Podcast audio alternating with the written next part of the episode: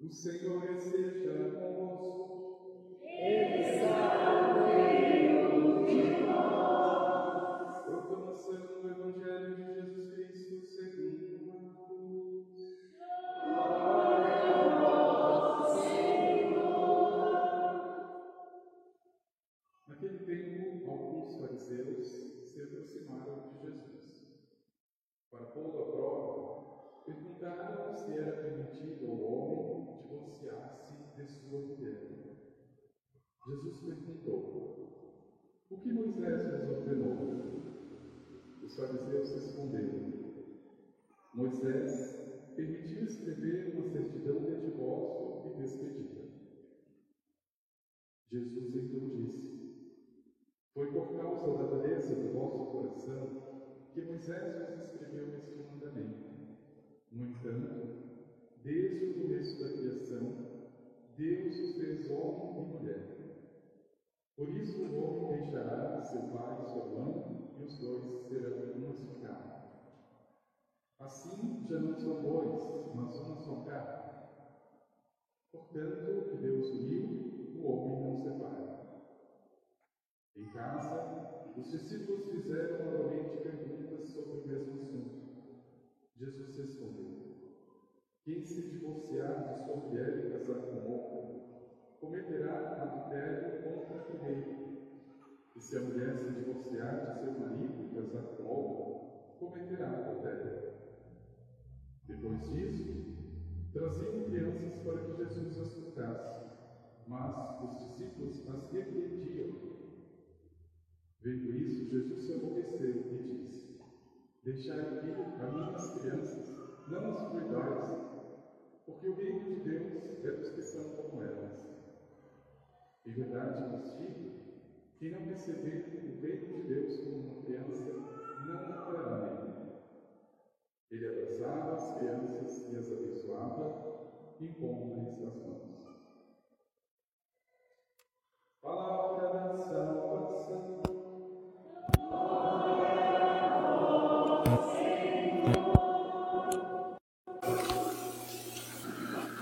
Portanto, o que Deus uniu, o homem não separe.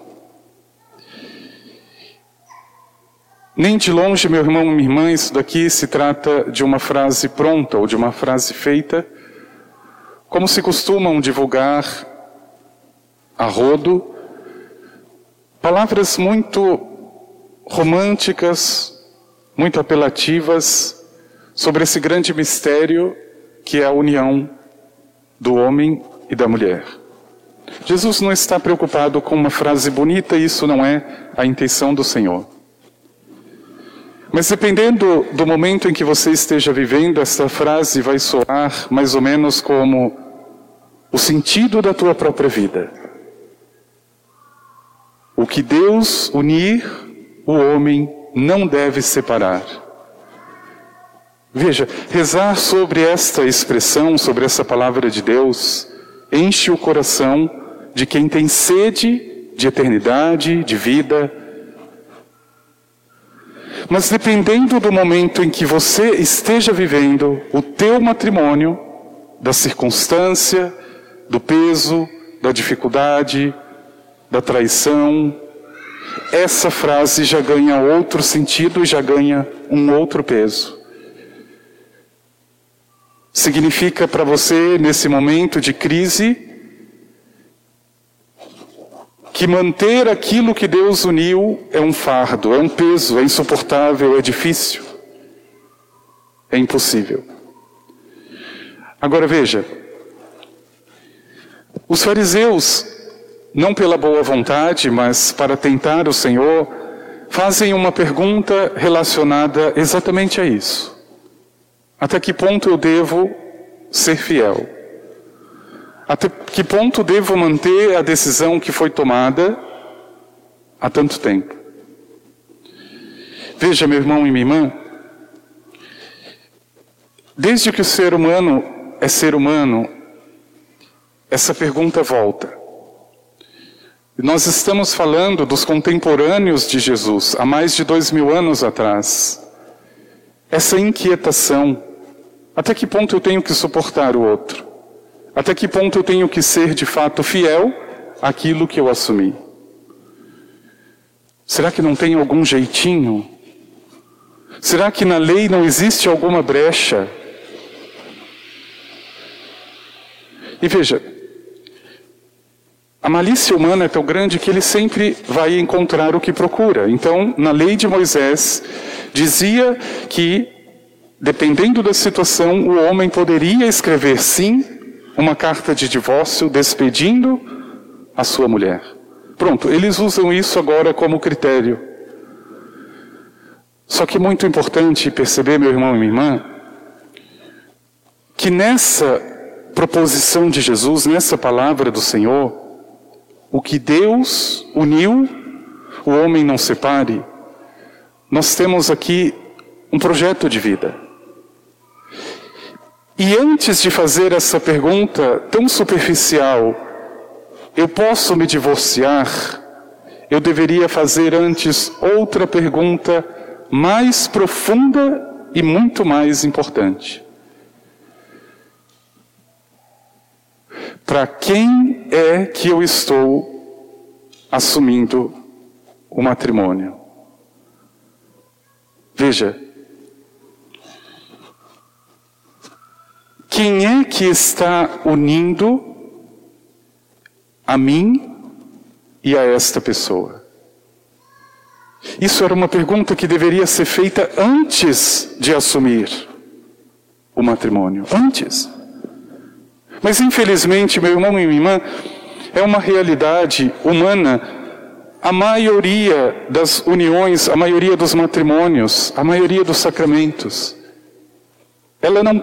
eles não passam como deveria por esse crivo.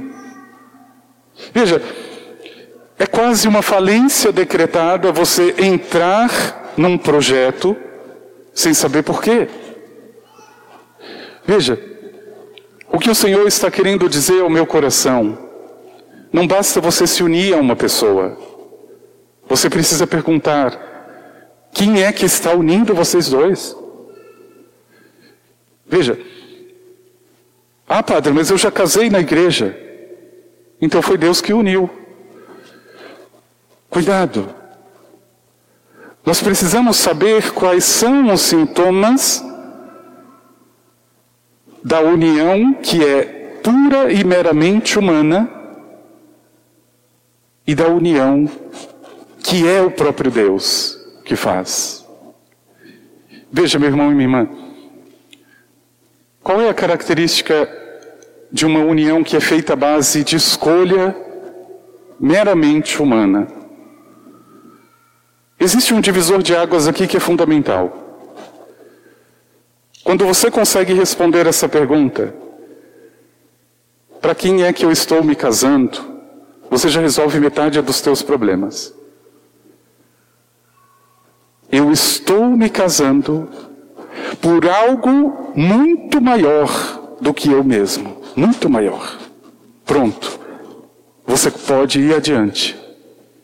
Essa união é de Deus. Eu estou me casando porque eu preciso de alguém para lavar a minha cueca. Eu preciso de alguém para fazer a minha comida. Desista. Desista. Isso daqui, para não dizer que a exploração é união meramente humana. Quantos cafajestes nós vemos que fazem isso? Espera uma empregada, não espera uma mulher. Quantas mulheres hipócritas que vem para uma união cheia de carências, cheia de coisas mal resolvidas e acha que o marido tem que resolver tudo. Aí fica aquela pegação que ninguém aguenta, é o grude que não deixa o outro respirar. União meramente humana. E se essa pergunta do fariseu for feita nessa circunstância, não precisa nem da resposta que já está dada. Se divorcia, separa, porque aquilo que o homem une, ele mesmo pode separar. Agora, eu estou entregando a minha vida por algo maior do que eu próprio. E não significa apenas uma outra pessoa.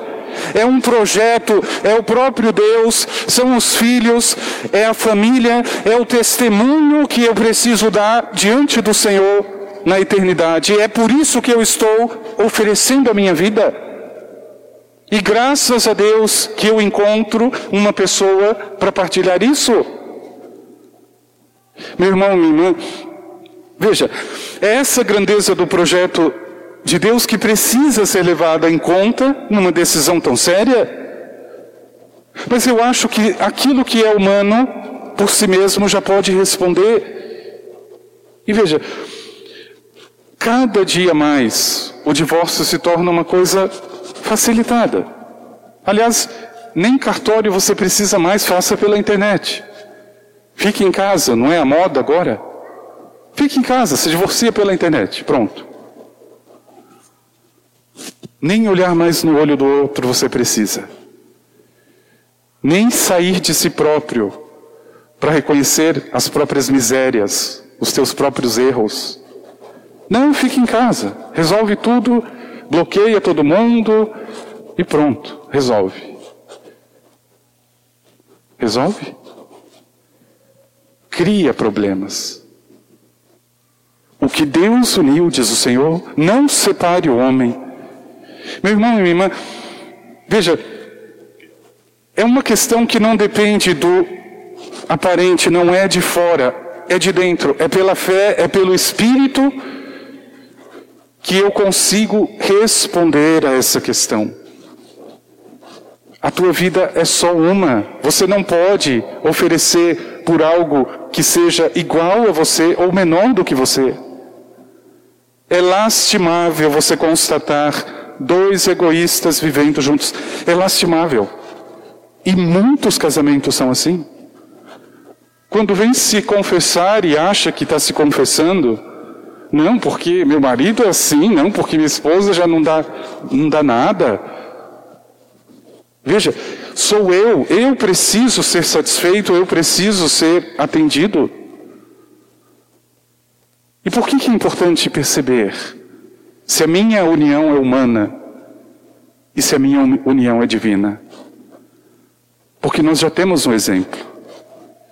Veja, se alguém tem razão de sobra para se divorciar da esposa, é Jesus Cristo. É Ele. Ele tem uma esposa chamada Igreja, que por mais que tente, nem sempre é fiel. Mas o Senhor vai até o fim com ela. Tem que subir na cruz, então eu vou subir. Tem que derramar o sangue, então eu vou derramar. Porque o Senhor encontrou algo maior do que Ele próprio para dar a própria vida. E por que é que eu preciso encontrar algo que seja menor? Algo que seja o meu gosto, minha preferência, minha vaidade, para entregar a vida? Meu irmão e minha irmã, isso é atirar no próprio pé. Veja, é viver uma coisa que, na verdade, não faz sentido.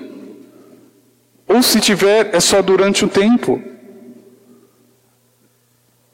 É até os cabelos do outro começar a ficarem brancos. É até a beleza começar a se esvair. É tudo muito humano. Não, eu encontrei um plano maior do que eu próprio. E é por isso que eu estou com essa pessoa. Veja, não se trata simplesmente de uma troca, simplesmente é algo muito maior, é um plano, é um projeto de Deus. Eu estou disposto, disposta a morrer, a renunciar. O problema é que nós não entendemos que a melhor lição está no caminho, não é no final. A gente começa, quando for assim, quando tiver desse jeito vai ser melhor, quando o meu casamento for desse jeito. Não, mas é agora, é no caminho que eu aprendo algo ou que desaprendo. Meu irmão, minha irmã, e é por isso que a resposta de Jesus é grandiosa. Ou melhor, a proposta do Senhor é grandiosa. Porque quando Ele diz, não separe, se foi o Senhor que uniu.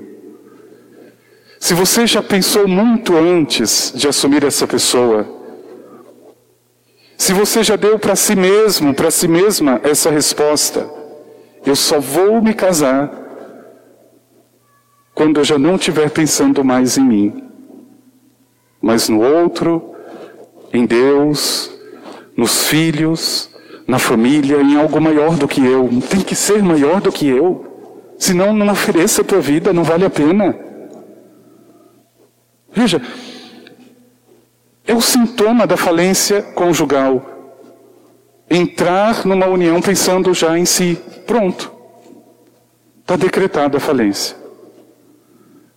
Agora eu estou entrando nesse relacionamento, nessa união. Esqueci de mim. Não significa se tornar uma vítima da circunstância. Significa oferecer a vida. Pronto, o outro fez aquilo que eu gosto. Graças a Deus. O outro não fez. Pois então eu vou fazer. Vou perdoar, vou começar, vou fazer o que o Senhor espera. Não o que eu espero. Veja, o pontificado do Papa Francisco trouxe algo muito grandioso para a igreja e especialmente para os casais. Há mais de 10 anos atrás, se um casal unido pelo sacramento estivesse numa situação de separação,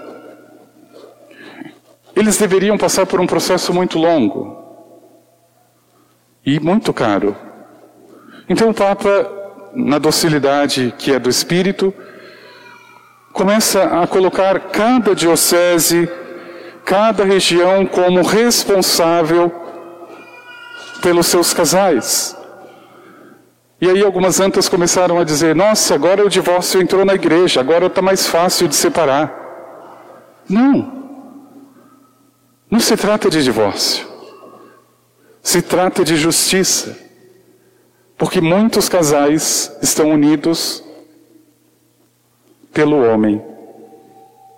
Só receberam o sacramento porque foram obrigados. Mas quem uniu não foi Deus. Veja, não existiu aquela pergunta anterior e necessária. Você está dando a tua vida para quem? Porque o que se constata? Estou dando a vida por mim mesmo.